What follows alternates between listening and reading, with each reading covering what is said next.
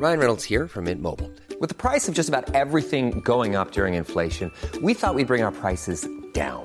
So to help us, we brought in a reverse auctioneer, which is apparently a thing. Mint Mobile unlimited premium wireless. Ready to get 30, 30, bit to get 30, bit to get 20, 20, 20, bit to get 20, 20, bit to get 15, 15, 15, 15 just 15 bucks a month. So, Give it a try at mintmobile.com slash switch. $45 upfront for three months plus taxes and fees. Promo for new customers for limited time. Unlimited more than 40 gigabytes per month. Slows. Full terms at mintmobile.com.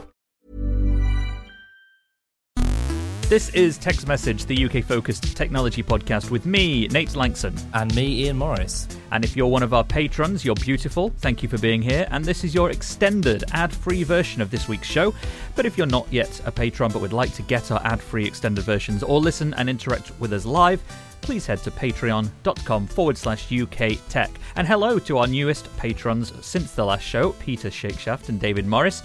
Uh, thank you very much for joining us uh, since last week's episode. Great to have you with us. And thank you for keeping us uh, in a supply of clean towels and hot meals. It's very much appreciated, uh, isn't it, Ian? It is, absolutely, yeah. We, we Yeah. love um, those uh, clean towels. Mm, And those hot meals. Well, they're a part of life. They are, and uh, other things that are parts parts of life include Facebook hiring former Deputy Prime Minister Nick Clegg as the head of its global affairs and communications team. This, according to the BBC, writing this week. The 51 year old politician was leader of the Liberal Democrats and formed a coalition government, as we will all fondly remember, with David Cameron and the Conservatives in 2010. Now, Clegg's new job title will be Vice President of Global Affairs and Communications at Facebook. That's a longer word for lobbying man. And he's going to start working there on Monday before moving to California with his family permanently in the new year. Now, uh, we're going to discuss this a little bit, but um, I, I did spend some time thinking about this this week, and, and I kind of think that it's not difficult to see why Facebook would want to hire a European politician at the moment. The company's under fire from regulators and politicians and, and other authorities here and around Europe, and you know, and to be fair, around the world as well, for anything from privacy breaches to its role in the spread of fake news and election rigging and hate speech on, on its platforms. Plus, Clegg has the benefit of not only speaking English, but also French, Dutch, and German, which will be very handy. Um, and then here, more locally in the UK, Facebook is also under investigation for letting uh, the data of millions of users end up in the hands of Cambridge Analytica, which, of course, we've discussed at length last uh, over the last few months. And as, as a bit of a brief reminder, yes, Nick Clegg led the the Liberal Democrats into government uh, with then Tory leader David Cameron because he needed more MPs to make a government. They were it was what do they call it? A hung parliament, I think, isn't it? When, Mm, uh, yes, well, exactly. Or they didn't have a. ma- Well, yeah, yeah, they didn't have a clear majority to get things through. Yeah, and we had that in the uh, the snap election that uh, Theresa May called, and she had to line up with the so the DUP, wasn't it, in uh, in Ireland? But the the Tories had to had to buddy up with the Liberal Democrats, and it was a really controversial uh, coalition. I mean. For Clegg in particular, most notably, I think when he ended up apologising for not blocking a rise in student tuition fees, which had been a key part of his manifesto ahead of the uh, the election, and then in the 2015 general election, uh, the Liberal Democrats were reduced from uh, almost 60 seats to, to fewer than 10, and Clegg subsequently resigned. So that was the last we sort of really knew about what Clegg was up to. And it, that all sounds kind of bad, but. I kind of think Clegg's got this sort of experience to a certain extent that Facebook needs. Um, he's also actually been a pretty staunch defender of the company in the past. If you Google Nick Clegg Facebook, um, you know, for stories older than a week ago. Um, there's a, an interesting piece you can find for, for one of the UK newspapers. I think it was the Eye, and he he really took the company's side in a column, and he wrote. It's time we pause for breath before everyone charges off in a stampede of condemnation of tax dodging, fake news, extremism promoting, data controlling tech firms. The unthinking mood of hostility could soon topple into outright Luddism against new forms of technology. That's a pretty damning praise for, for Facebook. But it's Um, also nonsense, isn't it? Really. Well, to a large extent, yes, uh, depending on which side of the fence you sit. Um, but but but Well, no, I hiring sit, him, I sit on the side of of, of the truth, in fact, and the, the the reality is that Facebook is and continues to do in, in untold damage to us both politically and uh, personally. Let's come to that in a moment uh, because I had one final point I wanted to make about Nick Clegg, which is that hi- the hiring of him by Facebook helps answer the question I think a lot of people have, which is what does a politician do after politics other than after dinner speeches and book deals? Uh, the answer, it turns out, to be work for a giant company that'll most likely pay you a salary in order of magnitude higher than you'd get from the public purse, uh, forward slash the Queen. So that's where we are. He's going to start working the new year uh, properly, but uh, really um, start uh, getting the wheels spinning up from next week. So, Ian, thoughts? Are you a Clegg fan? Are you a, are you a Clegger? Uh, not really. I mean, I don't. I don't really care, and I don't. I don't know why anyone does care about what what he does for a job. I mean, I've seen some condemnation of it. Um, can't raise any enthusiasm for it, frankly. Uh, like all politicians, they uh, they often end up using it as a springboard. You know, they'll they'll do their time on the uh, the benches of Parliament, and then they'll you know get a better paid job when one comes along. It's happened time and time again and uh, it will continue to happen because um, people don't actually care about the country; they just, uh, you know, like the power. Well, he um, before he was in politics, he he was a journalist at the FT. Well, then he should care about truth, shouldn't he? Yeah. And well, I mean, I, you know, obviously it's a complicated matter, but this isn't about the truth, is it? This isn't about you know making Facebook a better company. It's about them understanding how regulation works in the UK, particularly. Um, I wouldn't be surprised if they made other hires from other countries. Uh, that follow the same pattern, um, and it, it, means that they will then understand what will and will not be tolerated, and they'll have access to lobby. Um, so again, really, it, it's got you know, very little to do with the truth of truth. It's everything to do with one man getting a good paycheck and some more power, and Facebook uh, trying to stemmy the flow of blood from its severed artery of honesty and decency. They should put that on the posters, mate. They should. They should. I mean, I, am almost getting sick and tired of writing about Facebook because if it's not one thing, it's the next. It's an absolutely ludicrous company. But it's it's sort of unavoidable when when a, when a company has such an enormous amount of influence. I mean, it's far more influential in many ways than governments, you know, and, yeah. and, and other lobbyists. If you look well, at how governments try and convince government people around the, the, the world to you know to agree with their policies and get them voting, very little has as much impact as as social media. And, and in fact, I think, and I, I hate to talk about uh, Donald Trump on our show, but I do remember reading, I think it was this week, it might have been the week before, Taylor Swift made a post on Instagram about rallying, you know, her supporters to um, to to vote, and I read somewhere that something like 150,000 new voters were registered in her Tennessee district, specifically as a result, they think, of Taylor Swift making a post about it. So, you know, that sort of shows you the, the kind of power that I mean, obviously for her, a, a very highly followed. Uh, celebrity, but also just the reach that these platforms have. So, in a sense, it kind of makes sense for companies to be hiring politicians. As to whether Nick Clegg's going to do the job that Facebook needs it to do from a PR standpoint, uh, I suppose remains to be seen. Well, I mean, he. I don't necessarily think it's anything like that. I mean, I think I think he will absolutely uh, be valuable to them, and I don't think that that will be necessarily something we'll be uh, particularly aware of. I don't think he's.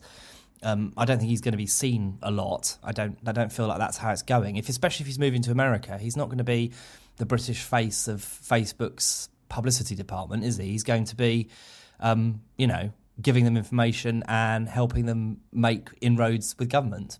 I think with a company the size of Facebook, with the travel budget that uh, that it has, he'll be making frequent trips to the UK. I mean, think about just the, the, the, kind of committees that we've seen holding inquiries in the UK with Damian Collins at the DCMS grilling uh, Facebook executives. I mean, they, they still want to get Zuckerberg in front of them. And I can just see this as being a fantastic way for for Collins to convince Zuckerberg to appear uh, finally in, uh, in a committee hearing mm. by calling up Nick Clegg and saying, dude, tell your boss to put down his shotgun or whatever he hunts animals with, because he loves to do that apparently, get on a plane, come here and tell us about Cambridge Analytica, please. That seems like a no brainer. Well, I mean, yeah, but ultimately, what's the point? We've already had a, an inquiry into um, the you know the Russians meddling in Brexit. Um, and the answer was we can't do anything about foreign powers who decide to impede British um, democracy. So it doesn't really make any difference, does it? It's Apparently it's not. done. It's done now. It's it's not going to get any better. Um, we all we can really hope for is that um, well we ju- we just have to hope that Facebook does the right thing and protects its users from this sort of thing happening again. Yeah. Well, any thoughts you have, of course, do send them to us hello at techpodcast.uk uh, or leave us some thoughts on Twitter at textmessagepod. You're listening to Tech's Message with Nate Lanxon. Do you have someone sitting next to you? Yes? Why not tell them about the show? You never know. Your new best friend and our newest listener could be just an awkward conversation away.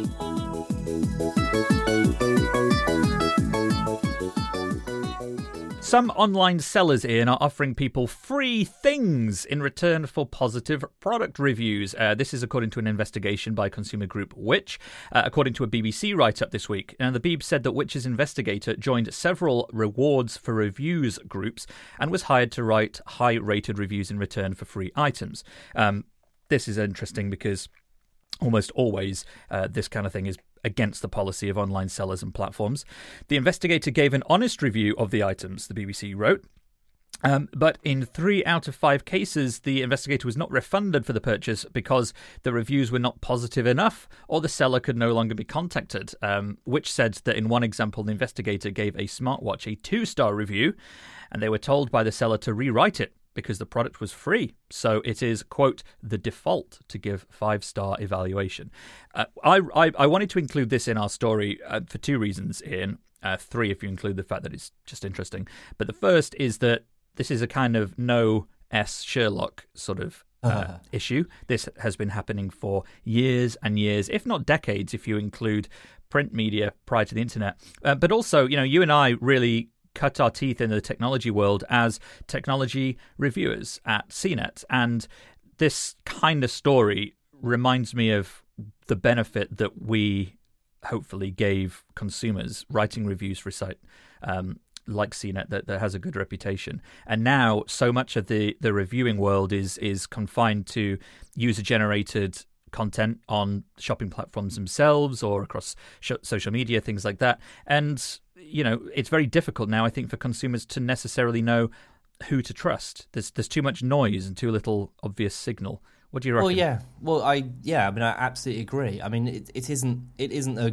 good idea for um, for people to be reviewing things that they've either been given for free or that they have bought themselves in many ways. Um, I've always said that people who buy things aren't aren't good you know um, bellwethers for whether the product is good because obviously a lot of the time they've spent money and then they'll sort of trick themselves into thinking it's better than it is in a lot of cases. I mean, um, you know, you, you'll see that with the defence of some very average products, um, but I don't have as much problem with that as I do with, um, you know, the, the idea of um, giving away free products. I wrote a story about this that was also on the BBC um, uh, about um, Amazon and its Vine program.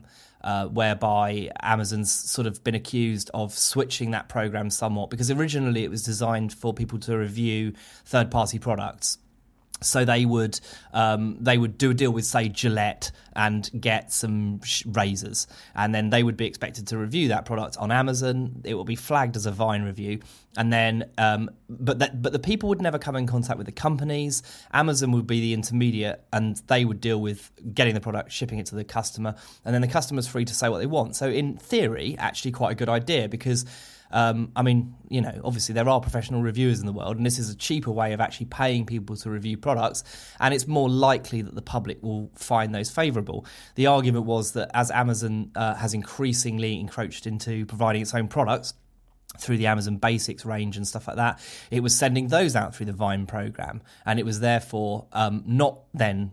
Uh, the people weren't then one step removed from the company that was providing the product. They were dealing directly with it, so they felt, even if they weren't told, they were sort of they felt like they had to review it in a positive light, um, perhaps giving you know a far more favourable score than the product actually deserved. Um, so, I mean, I'm sure there are ways of doing good online, uh, you know, reviews by customers. You can learn a lot about stuff, but it's very difficult to take them seriously. Um, uh, uh, there's a lot of stuff that you could buy where people just don't necessarily understand the product properly. Uh, they may, may may well have paid for it themselves, but they they might have a fundamental misunderstanding of what it does when they bought it or whatever, um, and that can affect products either in a good way or a bad way. Um, but ultimately, I I do not believe that this particular idea of paying for reviews or rewarding people for reviews with expensive free products is a particularly good idea. And I also believe it would be, well, if not illegal, probably fall foul of some legislation. Definitely. I mean, it reminds me of a lot of the controversy we have about celebrities promoting products that they're paid to promote without flagging them as as yeah. ads or promotions. And KV yeah. raises an interesting point in the chat room as we're talking here, which is that some people review within the honeymoon period, and actually a lot of professional reviewers will review within wow. a, a, similar type of honeymoon period. You know, you get the product home and you're very happy with it for the first two or three days. You're very excited, so you write a very excited review. But sometimes those reviews would be quite different, maybe three months down the line when a product's had its time to wear in and and mm. possibly even wear wear out. Certainly happened to me when I started buying electric scooters. The first two that I bought were were you know very good to the extent that I actually recommended one of them to our one of our uh, regular listeners uh, in in the the Discord in the chat room. Uh, I won't name him by name because I don't want to embarrass him. because uh, I know he fell off one of them, but I didn't fall off one. But two of them did break, and I sent them back, and they were terrible. And if I'd have written a review within the first three days, I'd have probably said, yes, good value, you know, goes a decent speed, it's fantastic. But if I'd have written the review when I sent them back, I would have said, reprehensible product broke in the same way two times within six weeks, do not buy, avoid. um, and then uh, bought a bought a bought a better one. But um, but we had this problem when we were doing reviews as well, Ian, because a lot of companies, even for the professional reviewers, um, like us uh, and uh, and others like us. Sometimes companies, you know, the way it works, a company will send out the product for uh, for review, you know, to you, and they, they they want them back when you're done with them. But sometimes you're only given. Uh, I mean, sometimes a matter of days, and, yeah. and sometimes less even than that, to write some usually quite a lengthy review and, and do photography and probably a video review um, in recent years as well. And it's very, very difficult to be truly objective or as objective as you'd like in that period.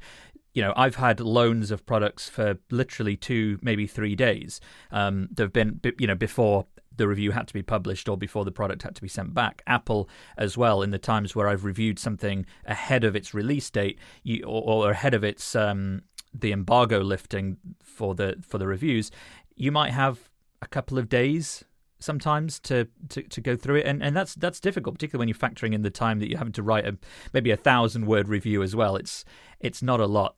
Um, you're not going to catch stuff in that period. No, it's it's completely true, and um, there is a definite market for long term reviews. But the problem is that no one will read them because that's not how the internet works. You know, everyone will go for the embargo and they'll have their thoughts on it, um, and it will, you know, and it, it, can often take a while for people to discover that there are problems with things. So, I mean, there's no solution to that.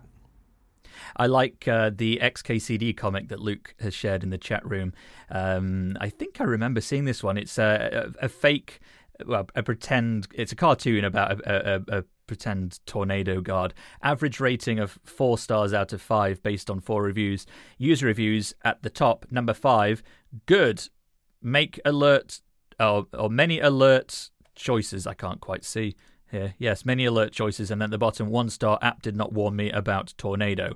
Um, quite a discrepancy there. Um, yes and and you know um, and that is true of star ratings particularly if you if you're gonna you know have an average kind of from various things you will always end up with a the same score essentially. Well not that you won't end up with the same score but ultimately unless a product is absolutely terrible or very very good it will always land on you know three or four stars won't it? Well let us know how you find a trustable review. I think this would be an interesting one to throw out to the audience. Do let us know. Hello at techpodcast.uk or at text message pod on twitter. If you're buying a product how do you go and find a trustable review? What's your source be great to find that out. Hello at techpodcast.uk. You're used to hearing the smooth, velvet sound of Nate's voice drizzled over your ears like a warm eardrum syrup, topped off with the freshly squeezed citrus tang of an Ian Morris opinion. Supporters of the show at patreon.com forward slash UK Tech enjoy second helpings every week. So pull up a chair, find your nearest spoon, and tuck into a sumptuous extra helping with no commitment. If you have any allergies, please inform a waiter.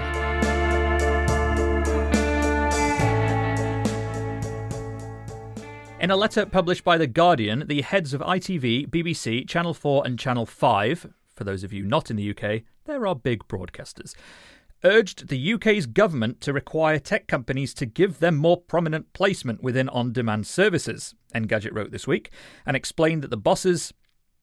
I say explained, The Guardian explained, that the bosses had argued that public service channels are trustworthy news sources, innovative, and of local relevance. Uh, they wanted new rules to guarantee that these channels' uh, outputs would remain easy to find in a world, to be fair, increasingly dominated by the likes of Netflix and Amazon, uh, with people discovering content less by looking at a TV guide or the Radio Times or uh, whatever way you used to use uh, TV discovery systems, uh, and instead rely on algorithms to recommend stuff that's very similar to things they've watched before or recently. Now, I've read this letter several times, um, and actually, what seems to be being called for here is far more than just getting streaming services to give BBC and Friends better placement within Netflix, for example. They essentially seem to want technology companies themselves, and they do mention Apple and Google by name as just two companies, to make sure that this content of theirs is given top billing or easy discovery from the software interfaces of their products. So it's not just about going into Netflix and having Netflix show you. Um, you know, uh, Sherlock at the top of the screen. It's about loading up an Apple TV or a Kindle Fire or similar and being shown the BBC app or at least some BBC content as well as Netflix and Amazon and things like that. And it reminds me a little bit as well, this argument of when public broadcasters said that they wanted to appear within iPlayer. This is going back, you know, probably six, seven, eight years.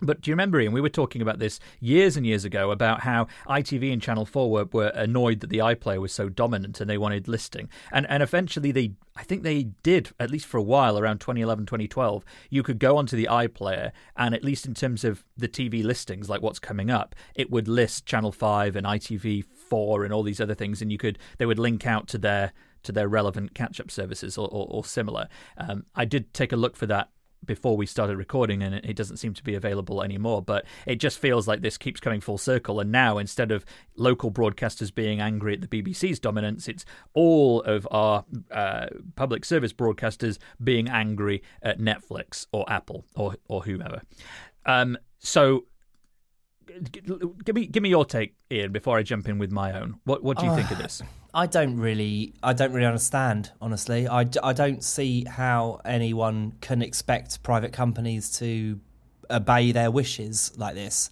Um, you know, Netflix and the like are have been, you know, they've been built up through arguably the hard work of their employees, and it's a business. And why should then a public service broadcaster come along and say? Uh, actually, no, we want to be, you know, or even a you know non-public service broadcast, I guess, uh, come along and say no, we want top billing because you know this is the UK, uh, people want our content. I just that doesn't work for me as an idea, and I also don't know what it uh, what it really adds to a user experience. Um, presumably, if you were super super keen uh, on watching Doctor Who, you probably would do it on iPlayer rather than on Netflix. Um, so, you know, what what does this add to a customer perspective beyond boosting broadcasters? Now, obviously, I I would like the you know the broadcast world to be healthy and keep producing amazing shows. Um, and I think they, they will continue to do that because that's ultimately what the public wants and where the money is. But I don't think you can force other businesses to sort of obey that. Arguably, we'll probably see a time where Netflix won't want any content from anyone else. It will, its long term goal will almost certainly be to produce all of its own content. Um, and I mean, obviously, that might be a very long term goal. I have I have heard that Netflix pick. wants half of its um, its catalog to be original programming. Yeah, I mean, why wouldn't it? It's it's much more cost effective if you produce it yourself. Netflix knows a lot better than anyone what people watch. This is why um, Adam Sandler comedies uh, are continually commissioned by Netflix because they know that people are searching for Adam Sandler, and that doesn't have any bearing on the perceived quality of that. Uh, but it does give Netflix the option of understanding its audience in a way that most broadcasters just simply can't. Uh, and therefore, I, I think as time goes on, they will. They, I mean, sure, they will always cherry pick some really good stuff from other places, um, or, or they may just grow to such a size that they're doing, you know, that they're able to afford to take on, you know, as many big budget films as they want, but that they're really their almost entire focus is going to be on their own produced content because, again, you know, that's where the money is. They could then you know, sub-license it or whatever. It, it's a complicated relationship, but I suspect um, Amazon, Netflix, Hulu, etc., are all pushing towards owning everything. You see, I would have disagreed with the uh, the suggestion that the, the, the, the, broadcasters couldn't push for this to happen.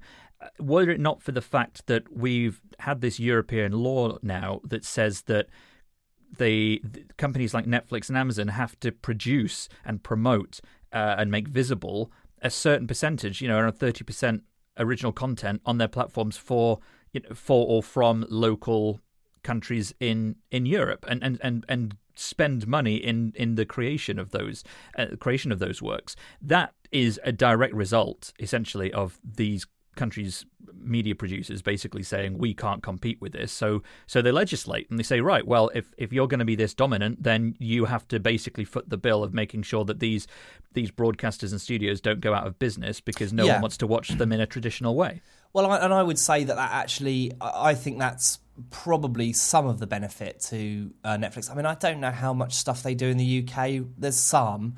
Um, I mean, Black Mirror is arguably a British production. Uh, the Crown. It's uh, the Crown, yeah. Um, but um, there's and, more than you'd think, actually, mate. There's there, there really are quite a lot. Yeah. So I mean, obviously, you'd ha- you'd hope that that would be the case, and I think that um, you will never break into a country.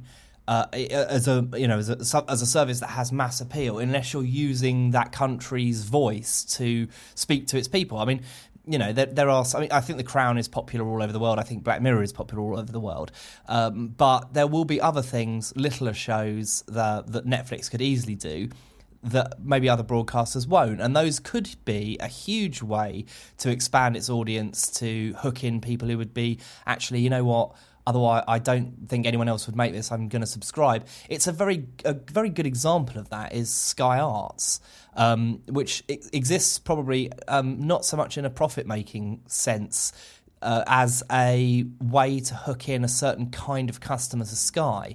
Um, you know, Sky Arts shows a lot of stuff like um, opera and ballet and stuff like that that doesn't really work on mainstream broadcasters. But of course, it it gives Sky an almost exclusive amount of access to a more uh, I'm not going to say wealthy because I don't think that's the tr- the truth. I think it gives them access to a different kind of viewer, uh, which then benefits them because they have an, an audience that's slightly, um, slightly. Well, how do I put it? I, I, suppose if you're if you've got if you run a news operation um, and you want to have influence, then you need to bring people to your platform who perhaps otherwise would avoid it. So what I'm saying is, if you think of a you know a politician perhaps is interested in X, Y, Z, if you can get them in on that idea and then feed them some news, all the better.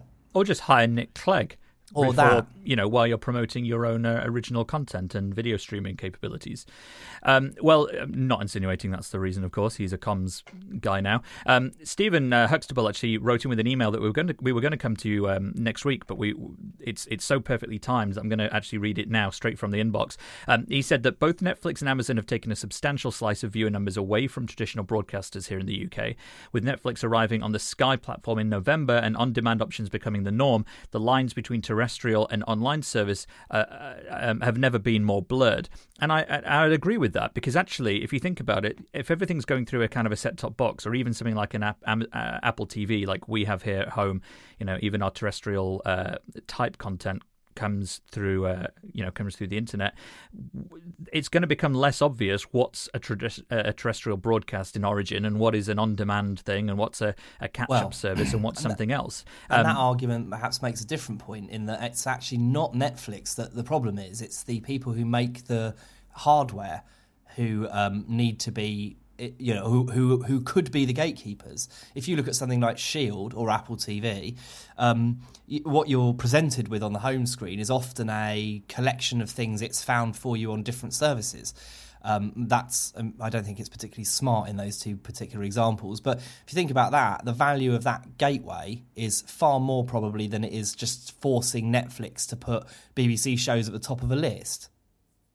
And well, Stephen points out as I mean, I mean, yeah. To be fair, that I mean that's basically as well what I think the letter was calling for in the very you know when we start talking about it is that you know they're they're not suggesting that it should just be like Netflix should put a, a, BBC program on the front page when you load Netflix. It's that Apple should be, or all of these device makers should be making these these types of services, whether it's public broadcasting, whether it's streaming from a US giant, as visible as each other, and to keep that visibility high as they update their software. Um, but Stephen also raised another interesting point about um, how streaming companies are taking on roles that we would pre- previously only associate with terrestrial stuff. He mentions tennis and football being shown on Amazon UK and Big Brothers um, apparently rumored to be going to Netflix after being cancelled by Channel Five. So it's it's like there's a lot of those things that are being picked up now, and and the rights are being competed for on such an extraordinarily expensive scale that often the only companies that are going to be able to pay to have a lot of these uh, live sporting uh, programs could well be the likes of Amazon and Netflix and uh, and Apple. Like they're the ones with the huge back pockets compared to even BT and Sky. Um, but if you're listening and have found that your ears pricked up and you have an incredibly salient point to make, uh, you know what to do, don't you? You open an email client, you start a new email, you put hello at techpodcast.uk in the sub in the two line and then you bash away with your fists on your giant keyboard uh, and then press send. And we'll look forward to uh, reading those comments next week.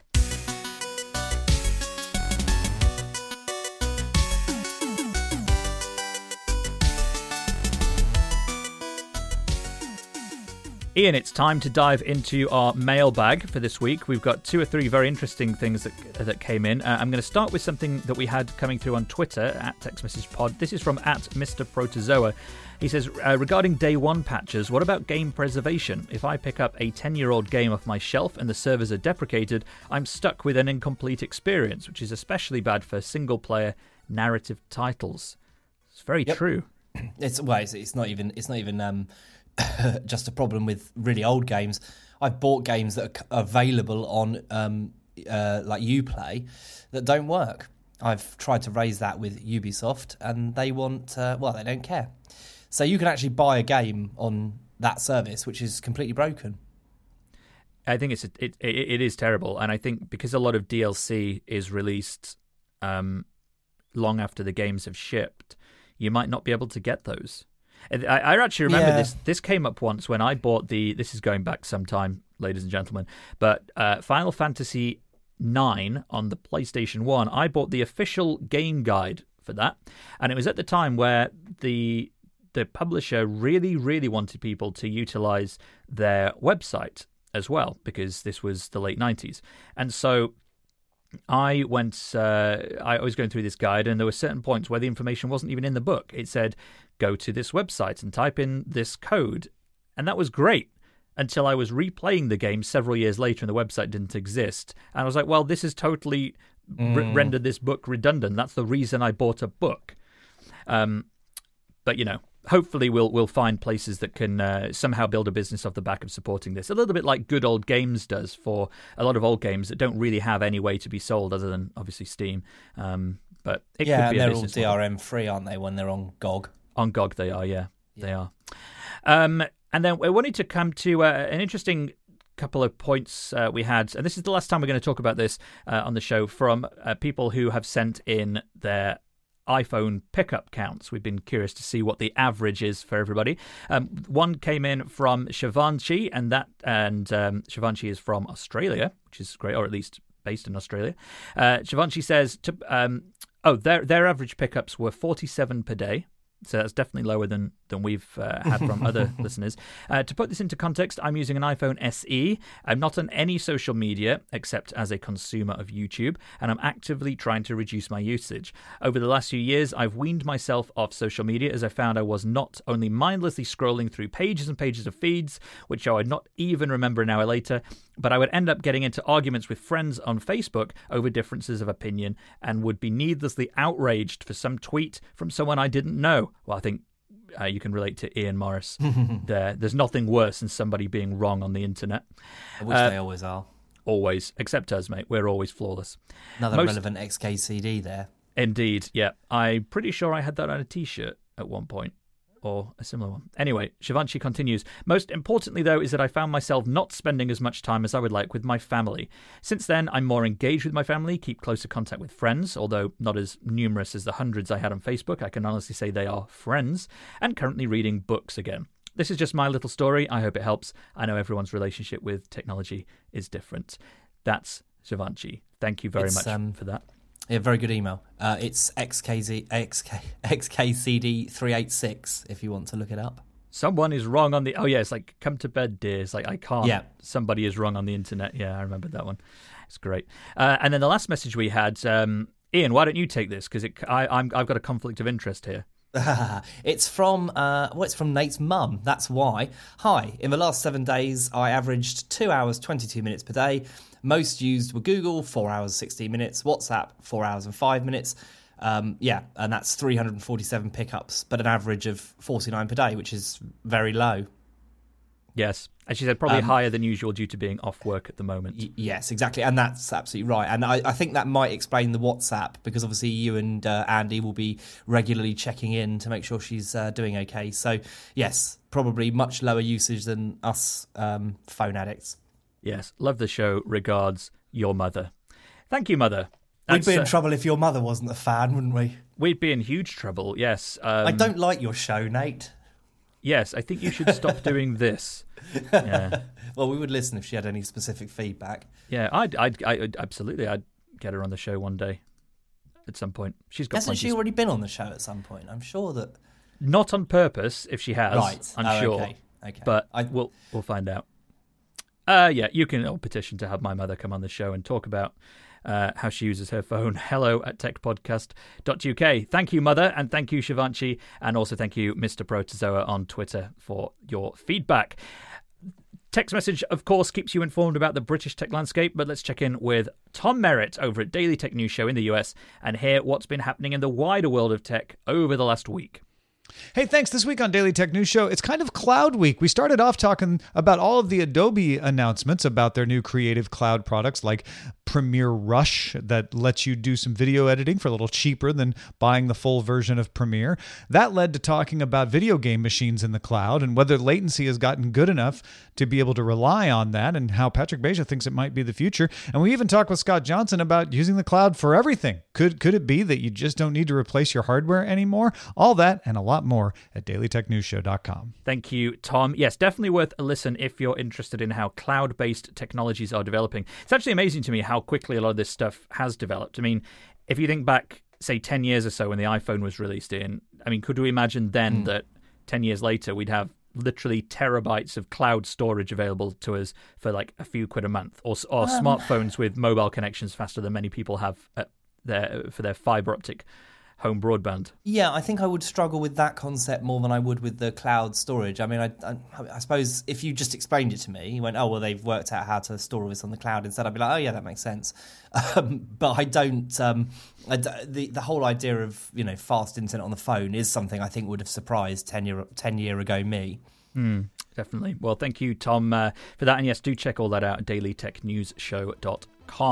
And thank you to our patrons supporting us every week, including our new patrons, Peter Shakeshaft and David Morris. Thank you so much for being with us and helping us finish this month with one more patron than we had last month. If you if you're not yet a patron though and like to get our ad-free extended version of each week's show, plus listen and interact with us live, as we have been doing today with a whole range of people, Ivar and KV, Luke, Richard, Stephen, and others have joined us to uh, to listen live today, then you can do so patreon.com forward slash UK Tech.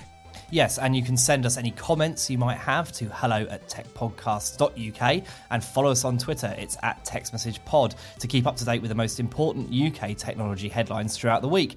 And thanks to everyone listening to us on our free ad supported feed. If you have just a minute to leave us a review on iTunes, it's the best way of supporting us without spending a penny.